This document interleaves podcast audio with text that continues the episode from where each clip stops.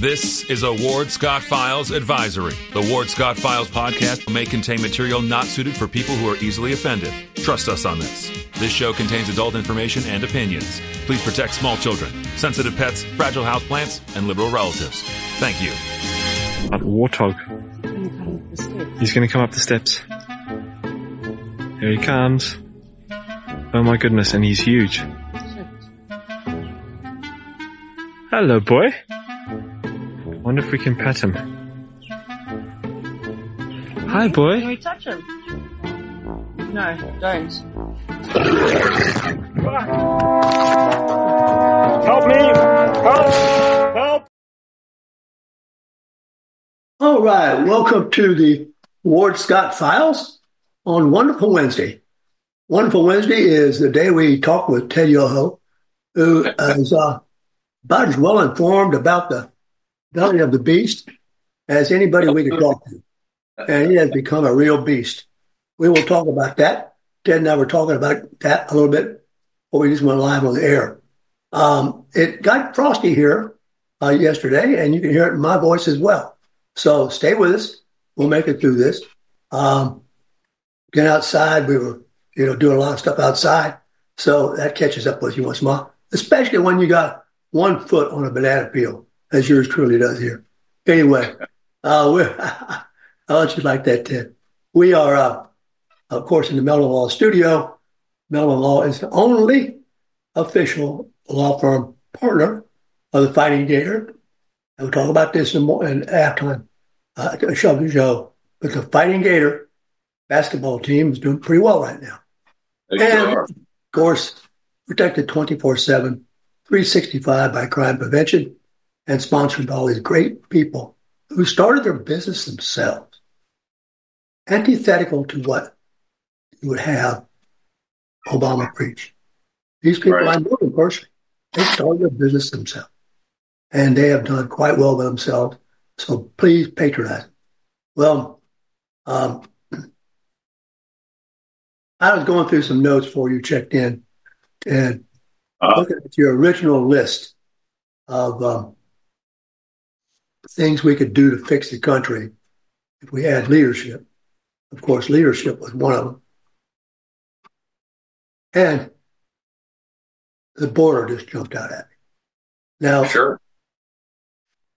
I was reading through some uh, essays before we went on the show here about what what can you call it? Um, the so-called impeachment. I guess you know. I guess that word, you know, and that was nothing. I mean, where are they going with that? And now the guy is out there acting like he's King Kong. I mean, come on, he's been inoculated. So Yeah. That going on. It made him, I don't, tell us what you were telling us, me, before we went on the air. I'll sit back and, uh, he's got, Sure. and Ray said, Well, no, don't, but we're going to. All right. You were talking about, you know, me coming back from the belly of the beast, and I was up there. And, you know, it takes me back to my veterinary days. You know, when you have an animal, and, and certainly you're on the farm and you've dealt with domestic animals, if you have a heavily parasitized animal, it does not do well. It gets sickly. And, uh, you know, I look at Washington and it's heavily parasitized. And, you know, what we do in the farm, you know, with uh, farm animals is we deworm them and they pass the worms out. And I think if you look at the, the things that are causing the sickness up there, it's the parasites. And we need to deworm Washington. And that's why I talk about, you know, Obama talked about the fundamental transformation of America. Absolutely not. What needs to be fundamentally transformed is Washington. And it's interesting. We talked about Mike Gallagher last week about his vote, um, uh, not voting to impeach Mayorkas and he was saying, you know, um, the reason he didn't, and I don't agree with what he said, but he came out with something yesterday uh, for one of the reasons he's leaving, and he said Washington is full of lifers and people that are up there just to have a position. They're not up there to fix things, and and they really do need to be flushed out. You've got the career politicians, you've got the lifers there, you've got the bureaucracy I saw a guy there yesterday that worked for a Democrat, and they lived in the same building with Carolyn and I did, which incidentally, today is Valentine's Day, and it is our 49th wedding anniversary. You know, two little kids got married at 19 in South Florida, and we've endured um, 49 years so far of wedded bliss, I'm sure she'd say. Well, that's congratulations. Thank you. But uh, uh, this uh, this guy that I saw yesterday, he was the chief of staff for a Democrat, and we lived in the same building. And I saw him, and the way you know, he was a nice guy. We we shook hands and all that. And I said, "What are you doing?" He goes, "I'm still here after all these years." You know, he just stays there, and he's the one advising the next member that comes in. And it's the way we've always done things, and it's it doesn't work. It has to change, and we have to get a new mindset up in there. So I say we need to go up there with some ivermectin, you know, and um, uh, that's a plug, I guess. Uh, uh, I should say a parasiticide, a dewormer, and flush that system out, and it'll it'll get a lot better. Or it's like a crop. Throw the right fertilizer on there, and it'll grow. Um, what you and I were talking about before we got on the air was the sentiment up there. It just, it's people have lined up and they have gone to each side. There's very little bipartisan work, and you can see it on the House floor. Um, you know, it's all Democrat votes one way, all Republicans vote one way. Very few times do you see any bipartisan connection in there. And it comes back to our original list that we talked about. I think the biggest thing is a lack of vision and leadership. And I talked to several people in different agencies, and we talk about how when a new administration comes in, uh, they will bring their people to run that agency. And then somebody like Trump came in for only four years. Now Obama, uh, Biden is in there. He's got his four year tenure. And let's hope and pray a Republican and hope it's Trump that gets in there. Um, they'll bring in another whole group of people in there. So you don't get continuity in these agencies to do the work they're really tasked to, and who controls it are the lifers, the people that stay up there forever.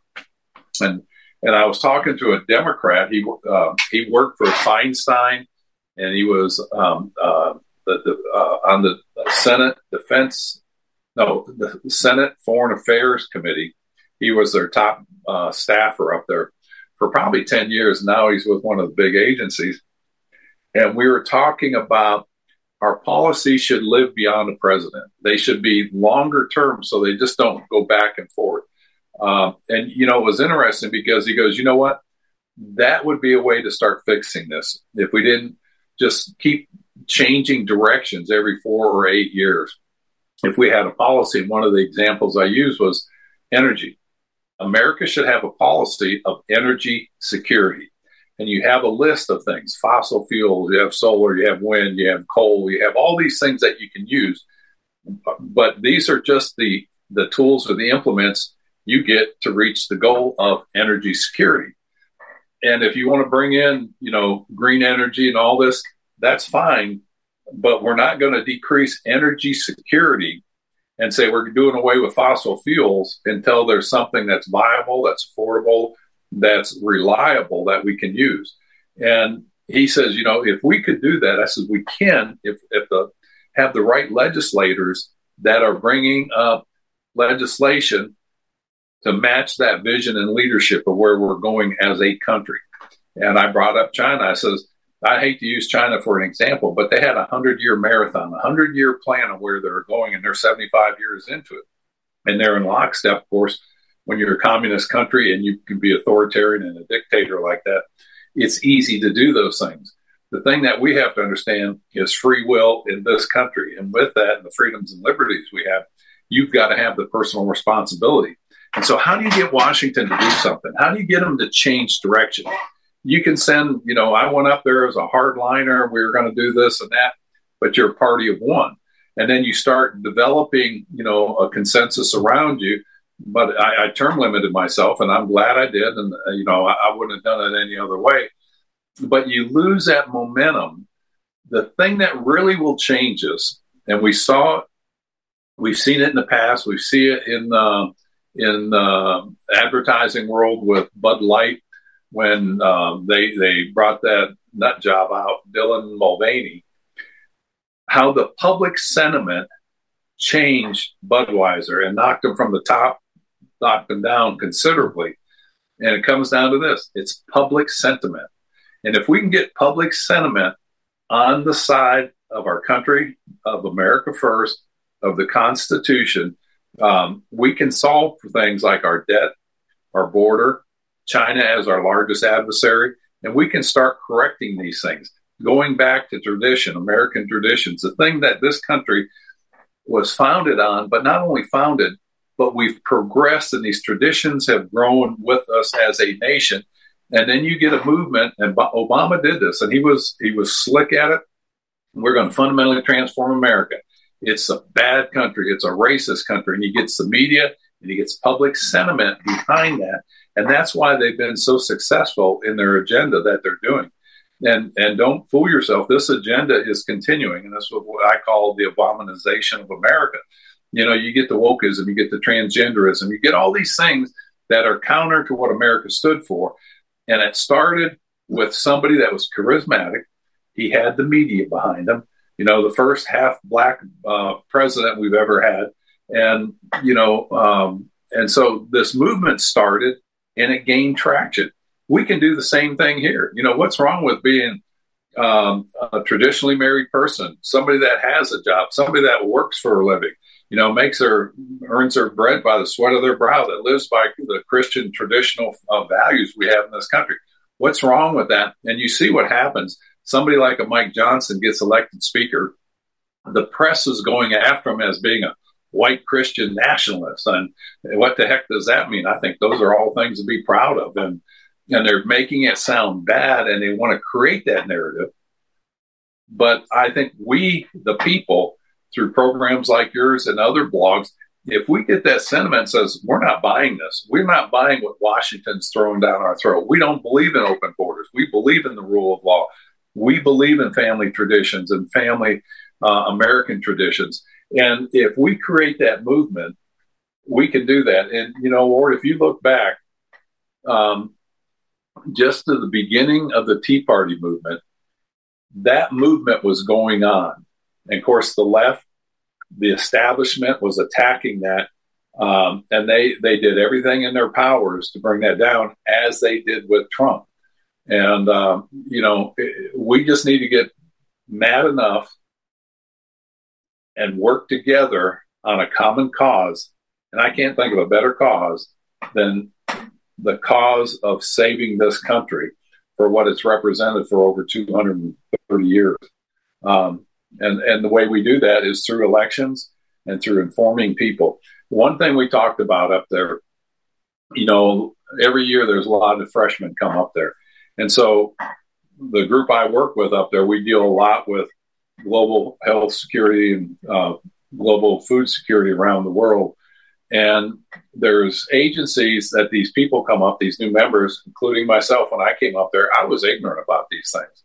Yet I'm voting on on these things and we don't know.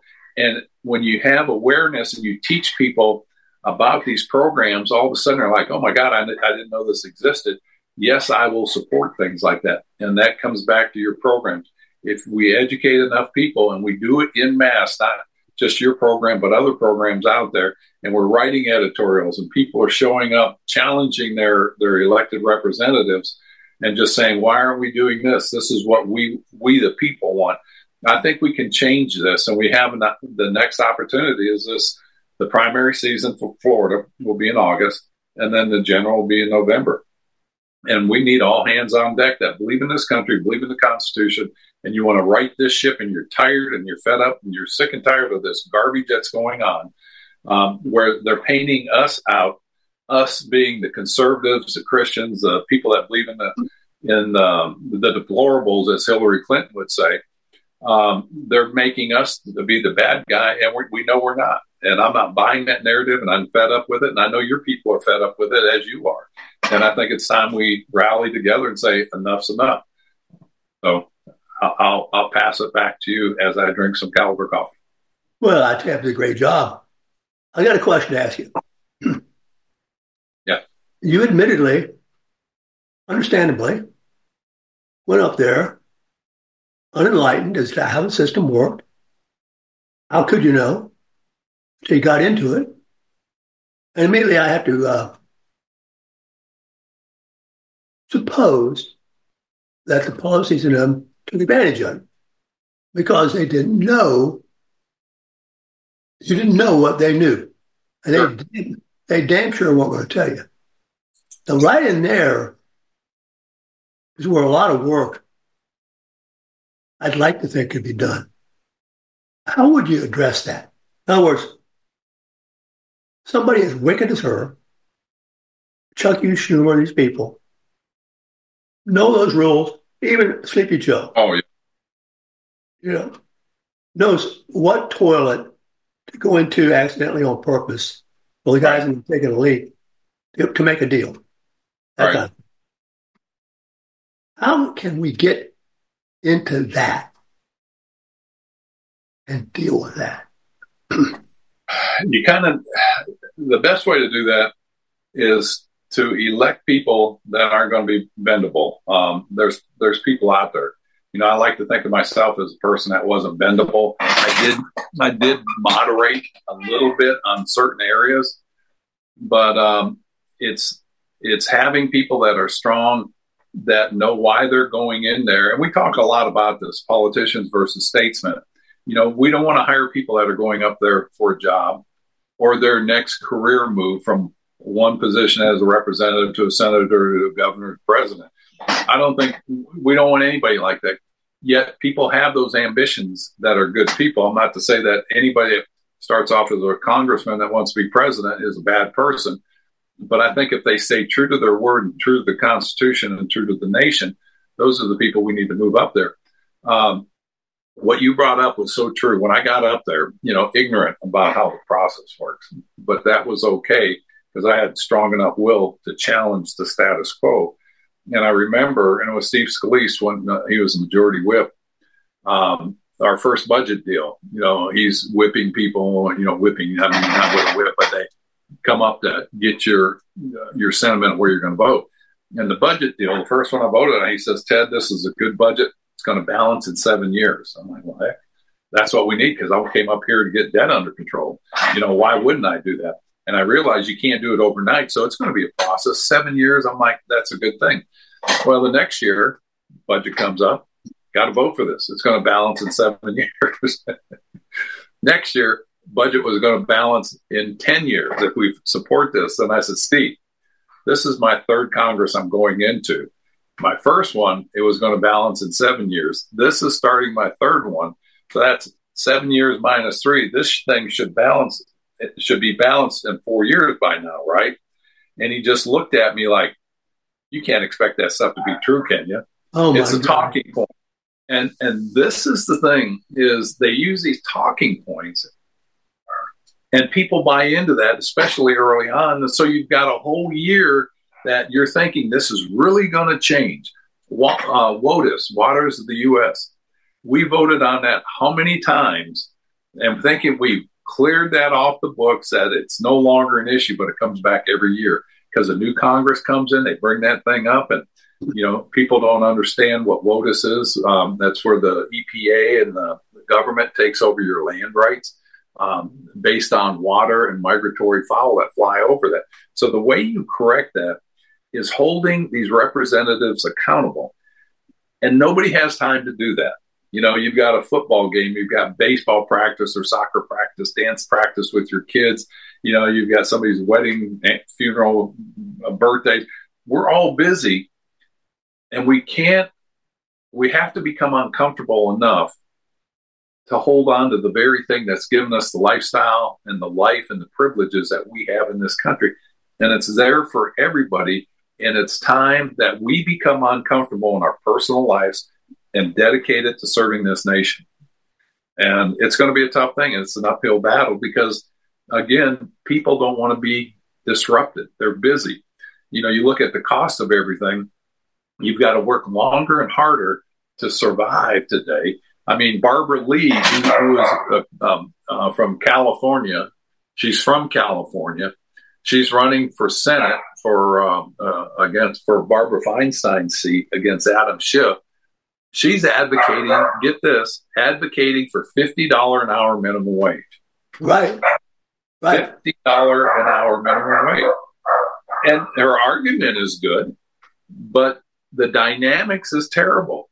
If I'm an employer, I'm going to quit. I am not, I'm going to go to a different area. I, I mean, I'll mow lawns. Um, I'm not going to hire anybody because you got $50 an hour, you got health benefits, you got retirement, you've got all these things that go on to that. And so that $50 an hour going to the employer, employee, you're going to be paying 75 to $100 an hour as the employer. You know, by the time you match taxes and payroll taxes, and I'll guarantee you, and I shouldn't say this because I don't know this is fact, but I'll guarantee, pretty much bet, be willing to bet $100 that Barbara Lee has never created a business or ran a business or made payroll outside of government. Well, but they want you to pay fifty dollars an hour. She's not the sharpest knife in the drawer.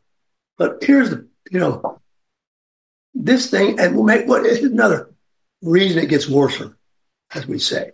It gets worse. The onlyest way to get worse. The onlyest way is for it to get worse. And if you, and you, it's going to get to where, to where, but it keeps getting bigger. And when it gets bigger, it gets denser. Yeah. And uh, what about term limits? You term limited yourself. Yeah. Can we get that done? Would that help?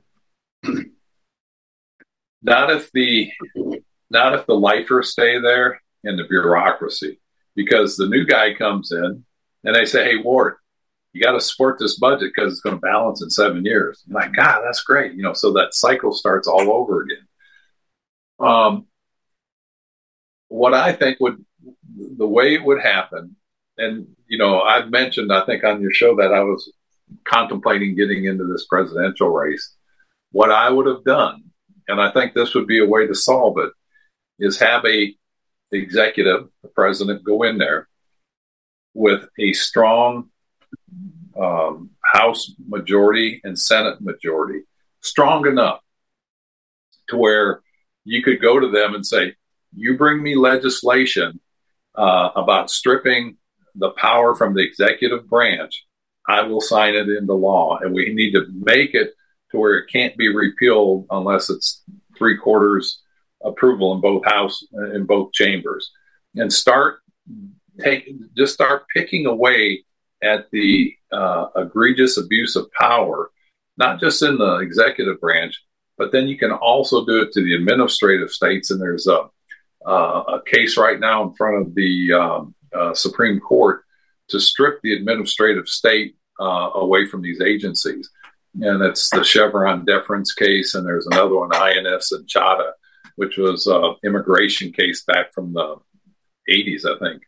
And that gave these agencies so much power. So if a president was willing in there to go in there and start stripping their power, and they could make it um, not retroactive, but once you leave office, this is when it goes into effect. Or you can do it some of that while you're in office, but you don't want to limit yourself to where you strip your your your um, your authority, and a new Congress comes in and it flips from a Republican to a Democrat, and they're like, "We're gonna, we just you just neutered yourself, and you can't do anything else." And they they run roughshod over you on legislation so it would have to be a careful balancing act. But you could go after the USDA, the EPA, you could go after these agencies and really shrink them down to where they're not serving a political agenda that we saw under Obama and that we saw under Biden. That, you know, to where they're using politics and pushing a political agenda. USAID, which is the United States International uh, United States International, um, uh, um, oh shoot, uh, development. Um, it's a branch of foreign foreign aid. They have a big um, um, movement in promoting wokeism, ESG around the world, um, and and it's just one of those things that um, it's it's become politicized. We saw this under Obama. with the Department of Labor going after our farmers that were providing, you know, good paying jobs. But the Department of Labor showed up and they were fining farmers because they had houses that the migrants were staying in that had quarter size holes in their screens on these houses that the farmer and his family raised his family in. It was good enough for their family, but you put a migrant in there, farm worker, that has holes in the screen, and they get fined because you know you're not protecting them against uh, insects. And so those are the things that need to stop. And you can do that if you had a strong executive that says we're going to strip power from these agencies. And I think that's where it really needs to go. And then you have to have a, a painted picture of a vision of where this country's going. Uh, and I think if you did that and you had legislation that says we're going this way on energy security and we're not changing it on the whim of somebody that wants green energy, if you want green energy, you replace what we're using for baseline so that we don't disrupt our economy. Mm-hmm. And you look at what they did on fossil fuels. Look at what they did on the price of um, of diesel. That when Biden came in there, how diesel shot up and it just collapsed the economy. And you know we're not going to recover from this. They're saying that inflation's down. Go buy a loaf of bread. Go buy go buy something in the store and tell me the price is down. I mean, part of that is the inflation. The other part is the devaluation of the dollar because they kept printing money. And so that dollar is now worth about a dime uh, over the last 15 years. You know, in listening to you reply to my um, question, I had to think this is exactly how Trump reacted when he got in there. Yeah. And my God, what the hell is going on here? And then he began to go after it the way he would have if he had corporate control. Corporate yeah. control is what enables these corporations to, so to speak, spin on a dime. Uh, they get in there and they do something and they go after it. Trump came after it as a businessman. And those slothy, left lethargy, um, a couple more words, I better not use them. Yeah. Well, it could beat, bleep. Uh, bleep. Reacted with, I, I can't, I ran out of, Was going to count up one day how many indictments he's had. I think, oh, he's got, I think he's got 79 right now. That's what I was going to say. 79 is what I remember. But what you were saying, how a new guy comes in there, this happened to Trump. Trump comes in thinking the party loves him. You know, he won one big, and he surround he gets surrounded by the Reince Priebuses, the Paul Ryans, the Mitch McConnells, and they're telling him, "Oh, we got a replacement for um, for Obamacare." And so Trump buys into that. He bought into a lot of the things that the establishment comes by, as they did me. Ted, you need to support this budget because it's going to balance in seven years. So Trump buys into that. And it takes you a period of time to realize these people are hoodooing me, which means BSing you. And, and, and they, they get away with it long enough to where you get kind of stuck. You, the Ukraine deal. Um, the, the, argument now is it passed the Senate, and the Republicans are saying, "Well, we've cut what was it seven? I don't know if this is the right number, but this is an example we cut seven billion. This is seven billion dollars than what the president asked for. And this money will go to uh, re- refurbishing our military. This is a Ukraine um, supplement, uh, humanitarian supplement. So they're putting all this money in there for military armament to bolster ours up. That's not the spending vehicle where it's supposed to be done. That is supposed to be done in the National Defense Authorization Act that they didn't do properly. So now they're putting it in this supplement and calling it aid to Ukraine, Israel, and Taiwan. And they're saying, well, it's it's seven billion dollars less than what the president wanted. That's probably true, but it's probably uh, I forget what the number was. Say twenty billion dollars more than what we were spending. So it's twenty. Is it's twenty seven billion dollars more than we were spending? But they come out and say, well, it's seven billion dollars less than what the president asked for. And it's like it's a it's a shell game. Then you're like, oh, seven billion dollars, we're saving seven billion. No, you're spending twenty billion dollars more. And see, this is what people will fall into in the beginning, and this is what happened with Trump. Instead of saying, no, we're not spending that. If you want to spend that money in supplementals, get it through the Authorization Act. And this goes back to leadership to having your 12 appropriation bills done by the beginning of the year. And this is what happens when you don't have it. There's words up there now. They want to, they want to, if, if, um, Mike Johnson moves on this Ukrainian bill and has that extra spending without securing the border, Marjorie Taylor Greene's talking about having a motion to vacate the chair. I'm like, what are you? Not only are you nuts, you're stupid. This is just stupid because you've already you've already had this whole drama since January to get rid of McCarthy. You get rid of McCarthy. Now you've got the new speaker in there, and and the ship is sinking. And he's the only guy with a bucket, and you want to throw him out. it's just it's lunacy. They should be focusing on finishing this Congress, and it's going to be ugly. There's going to be a, a terrible omnibus bill, which means when it comes time for spending for the end of the year to keep the government running, it's going to be ugly. All right. You're not going to get beyond that unless you shut the government down, which I would have, but you know, I was one of the few that would do that. And so get through this season, focusing on next year. And you sent me that article about Tom Suozzi. Right. They need to focus on that because they just lost another vote by that's right. Putting somebody in there that replaced Santos, who should never have been in there. And then you get the fearless leader, McCarthy, who says, We're stronger if we're together, we're weaker if we're divided. He gets thrown out of the speakership and he, he takes his bucket and he goes home and he quits. So we lose a vote there. And the same with that that guy out of uh, Ohio, Bill Johnson. You know, what a, you know, he gets a job as a president of the university, but he does want to finish his term. So he leaves. So we lose another vote there. I mean, people like that should never be in there because they're in there to serve themselves, not to serve this nation. And I, I think that's a, a message to all politicians that, you know, we're after you and we need people that are going to defend this country at this point in time. And what they did in that article, apparently, television making the power work.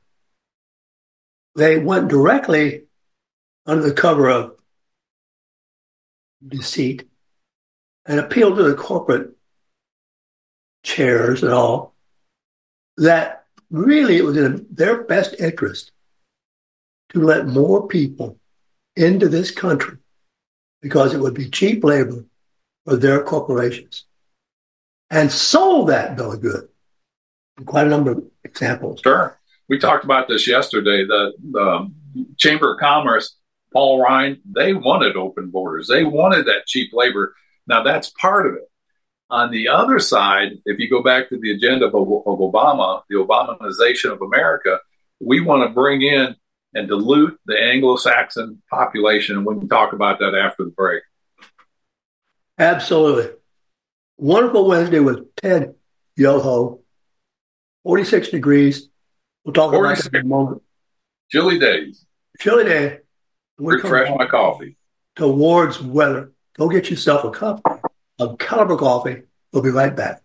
Although the owner of Lewis Oil Company maintains she is 29, Lewis Oil turns 60 years old in June. Chevron would like to recognize the North Florida second generation family owned business, celebrating its growth and staying power. Lewis Oil Company maintains significant on-hand supplies, strategically located fuel depots, a delivery fleet, on-site service, fuel card locks, and convenience stores. Lewis Oil Company understands its responsibility in the local economy by providing service and delivery on demand and in crisis. As a first responder for 18 Florida counties and the Southeast from Texas to Virginia, we are proud of this rare accomplishment. Lewis Oil delivers. This is Ward Scott, and I want to thank all our sponsors who keep the show going and pay the bills. The Ward Scott Files premium sponsors are Crime Prevention Security Systems, large enough to serve you, small enough to care. Meldon Law, the only official injury partner of the Florida Gators. The Ward Scott Files Gold sponsors are Lewis Oil Company, Shoot GTR, On the Spot Dry Cleaners, R&R Construction, and Style Cuts. If you are interested in promoting your business on the show, you can visit our website, www.wardscottfiles.com, and click on the Advertise Here banner on the right side of the page or call my friend Freddie at 352-284-3733. Again, thank you to all the great businesses that support the Ward Scott Files. And remember, if you like the show, thank our sponsors and support the businesses that support us. What you just said is one of the most insanely idiotic things I have ever heard. Everyone in this room is now dumber for having listened to it. May God have mercy on your soul. Or that very much surprises me that you've never been tased. You can't handle the truth. All bees poop. A warthog. He's going to come up the steps. Here he comes. Oh my goodness, and he's huge. Hello, boy. Wonder if we can pet him. Hi, boy. Can we touch him? No, don't. Help me! Help! Help!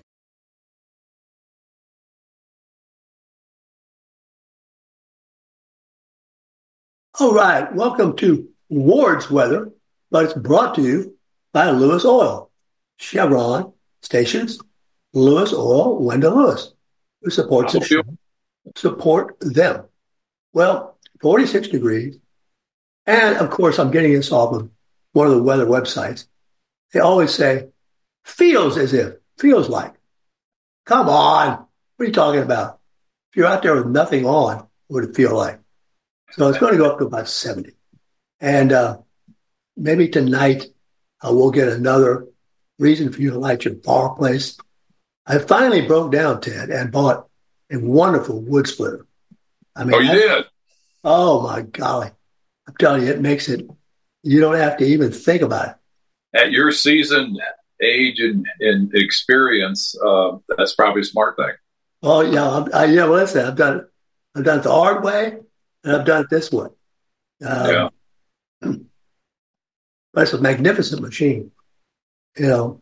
Always wanted one of those. Well, I'll let you.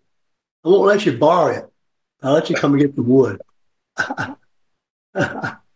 um, that's about all I got to say about the weather, except that New York City and that whole northeast part of the country just gets pounded. But what Yeah. more beautiful, what more beautiful place to see get pounded than New York City? I, I really think it's pretty, New York in the snow.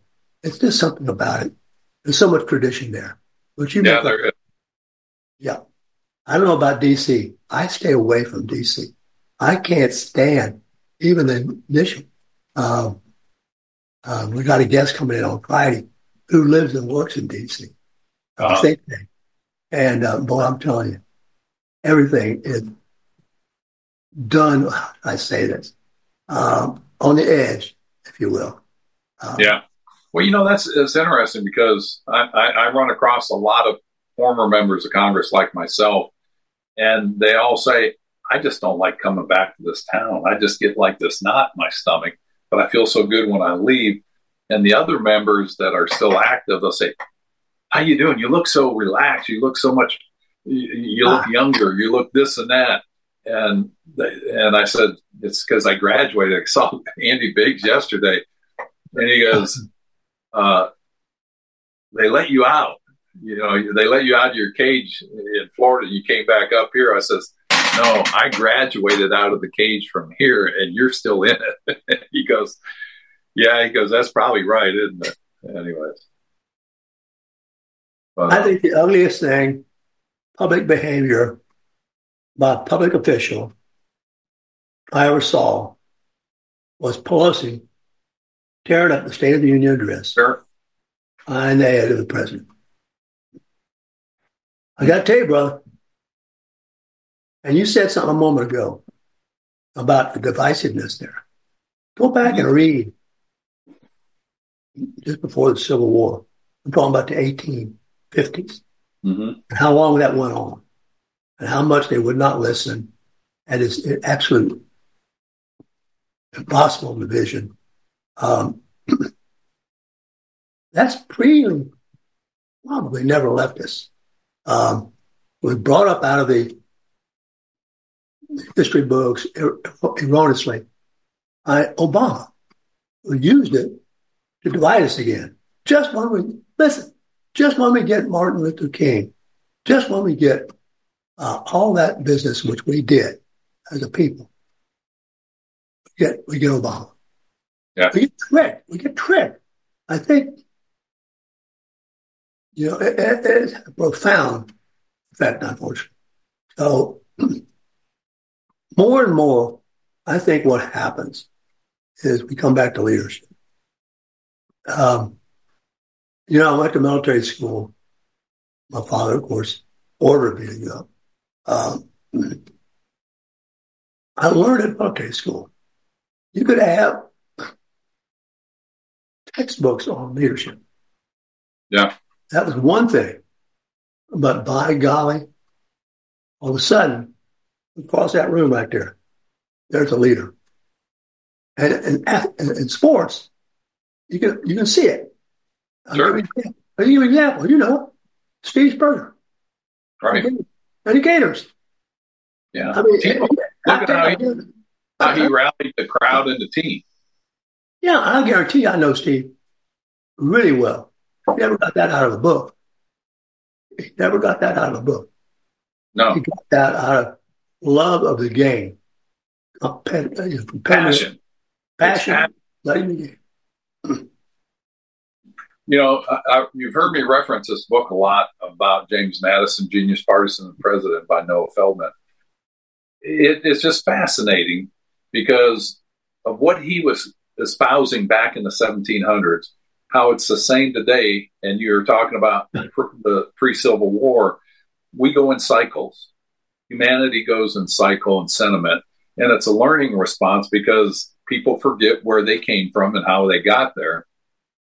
And it says republicanism is, for its part, was the form of government best suited to the use of reason because it relied on rational deliberation by the people's representatives. Factions or parties were the opposite of reasoning. Now, this was his thought when he was forming the, the Constitution. And then he and Hamilton wrote the Federalist Papers along with John Jay. And th- that was the movement that got the, the, the people to support the Constitution. Shortly after that, about three or four years, or immediately after that, Hamilton started to work on getting a national bank. And Madison was against it. So these two became bitter enemies, and parties started about uh, about four or five years afterwards. Actually, it started right off the Ham- Hamiltonians.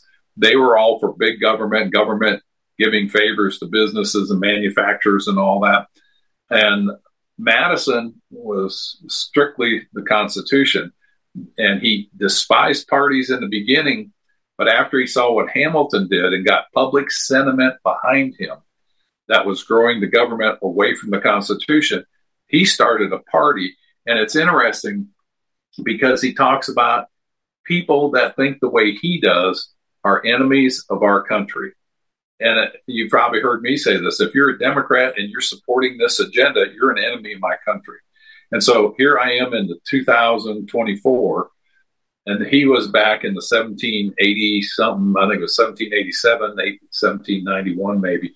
They're talking about this. So that cycle is repeating, and it repeated in the Civil War, it repeated during the Civil Rights Movement, and it's repeating now. The thing that I that gives me hope is number one, I'm a Christian. Number two is we've been through this before and we can survive this again, but it's getting people that know what the heck they're doing and we send them up there and we hold them accountable. If we can do that as we, the people, I think we'll do all right. But if not, this country will forever change. And with that, with saying that, the Democrats just got one vote closer and shrinking our majority. Our majority went down by one. I think we've got three vote majority. Um, if we lose the House, you heard me say this, Hakeem Jeffries is going to be the Speaker. He is a liberal progressive. He is going to be supported by the squad. It'll be the squad agenda. You've already seen what the state of Minnesota did. They changed their flag. It's the Somalian colors uh, from Minnesota. I mean, in Minnesota, they've got the largest Somalian community in the United States. Falls You're from right Minnesota, right? Yeah, it falls yeah. right in line with uh, Samuel Huntington's book, The Clash of Civilization, and it's happening here in America, and um, and so we've got a chance to get back to our basic founding principles. And uh, it's going to be a fight, but it's a fight worth having um, because we are in party factions, and that's why I told you when I came back this time, the not just not just members of Congress, but staff people said they've never seen people separate this much where it's this way and it's this way. Republicans here, Democrats. A great example of that is the congressional delegation trips where, like on foreign affairs, we would take Republicans and Democrats and we would go to a country and we talk about foreign policy and things like that and come back. And it always had to be a bipartisan trip. The speaker would not okay it. Well, they're allowing people to go just Democrats on a trip or just Republicans because they can't get people to go together. And this is a, an act of leadership. Schumer should never allow a trip to go if they can't get Republicans on it. Mike Johnson should never allow a trip to go, a congressional delegation trip at taxpayers' expense, if it's not a strong bipartisan. You know, um, go by the majority. If you've got you know more members, you take a few more Republicans and Democrats, and vice versa.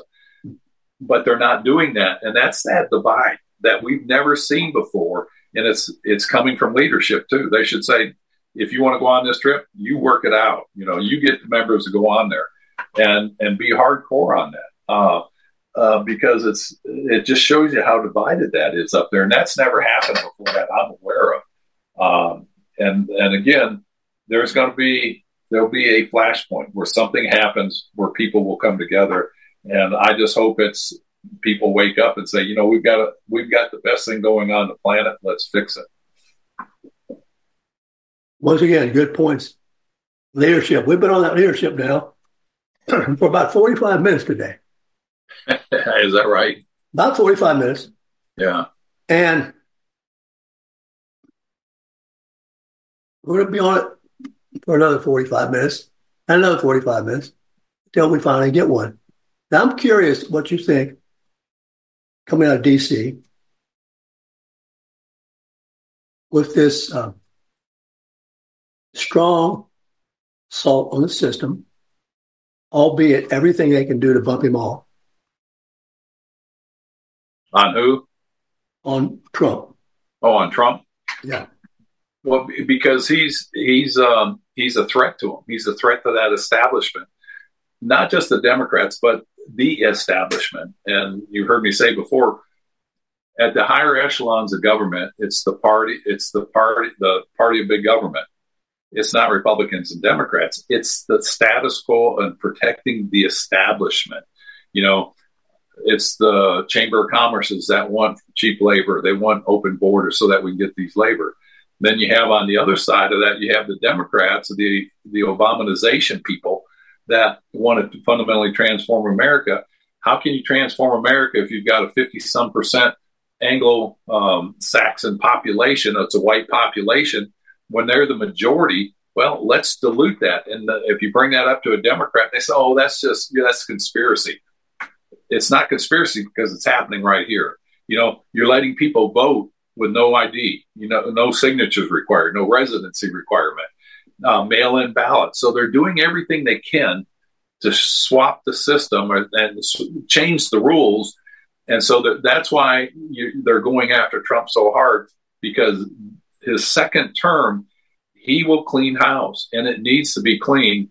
And I reached out to his campaign people, Susie Wiles, who's campaign manager. We had a d- good discussion, and I said, "Use me as a tool. I'll, I'll, I'll get donuts and coffee for people if you want me to. Anything I can do to further the cause and move this forward, I'll be happy to do." And um, you know, I just hope they call that I can have a hand in that. And there's a movement that's going, oh, it's a project. They call it 2025, where there's 2,025 positions that need to be filled. Heritage is working on this. Several other groups are working on it, the Heritage Foundation. those are appointments that have to be made as quickly as he can. And this is where Trump was really lacking last time. Of course, the Senate blocked, you know, any appointment he did, they just blocked. And he couldn't get people in. Of course, the media said, well, he can't even get people confirmed. It's because the Senate wouldn't allow that. And so if he can have go in there with a majority and he can have these people in place and already vetted, he can make a significant change and we can start changing the structure of the beast up there, you know, the bureaucracy of these agencies. Christopher Wray should not be in government. He should not be in charge of the FBI. He was there while they were doing all the investigations, and uh, he was part of that. Um, they ought to strip your your Brennans and um, um, these other people that have security clearance. They ought to strip them of their any any security clearance that they have. Remove them from government. Get them out of here. We don't want you around.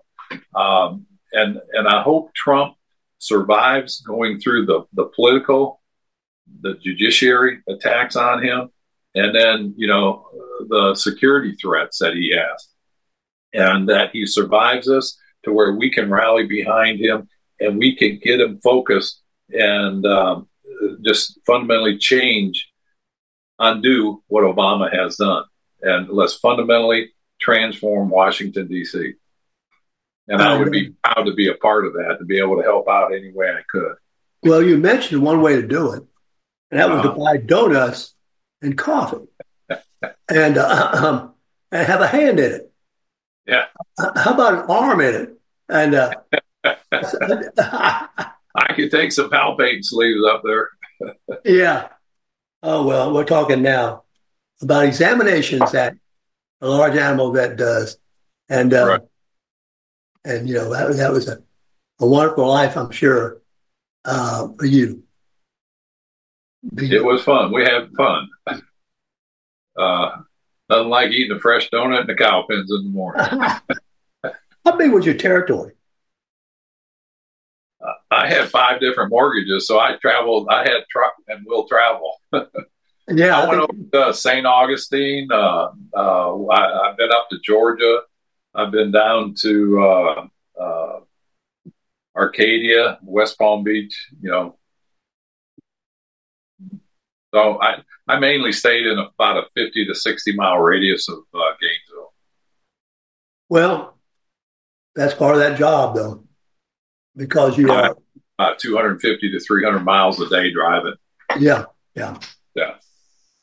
Looking at the chat line here, Plantation Mark says they took his security clearance the day he retired. Yeah.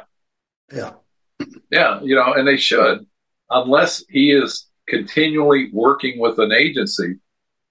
But like um, James Clapper and, and, Brennan, you know, these guys are enemies of the state. In fact, I, I got this um, this up here where Madison was talking about the Hamiltonians were the true enemies of the United States, multiplying their own numbers while simultaneously charging Madison and, and his followers with not being friends of the government. And so it's it's just interesting to hear Madison talking. This was 1792, uh, and it goes on. Who are its real friends? The nation, the union. Who are its real friends? And uh, it, it's really interesting to see their arguments and the struggles they went through back then. That has allowed us to survive to where we are here. And I think there's lessons that we can learn as you know the the people that are running this country because it really comes down to we the people are the ones that are running it but we have given that power away to the bureaucracy and to government.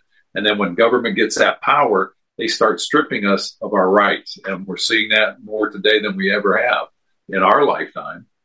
And this was something that the founders uh, mainly madison and some of these other guys in monroe were on his side and just said you've got to protect this I think it's also interesting, although I'm sure we'll hear it.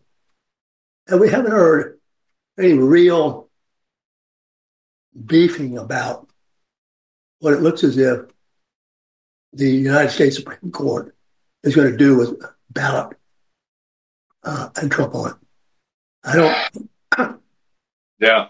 I don't think. I, I don't think the left's going to be able to be. I don't think they're going to be able to beat about that. They're, they're not going to be able to what? They're not going to be able to beef about that. They'll complain about it. I don't think they will. I think they're going to tread very lightly and try to weigh in as little as they can, but allow Trump to stay on the ballot. And yeah. they'll have some case that they can go back to that they'll reference. Uh, the Nixon one is one being brought up now. Um, you know, that he can't be held. He's pretty much protected by anything he did, and that you can't prevent him from running again.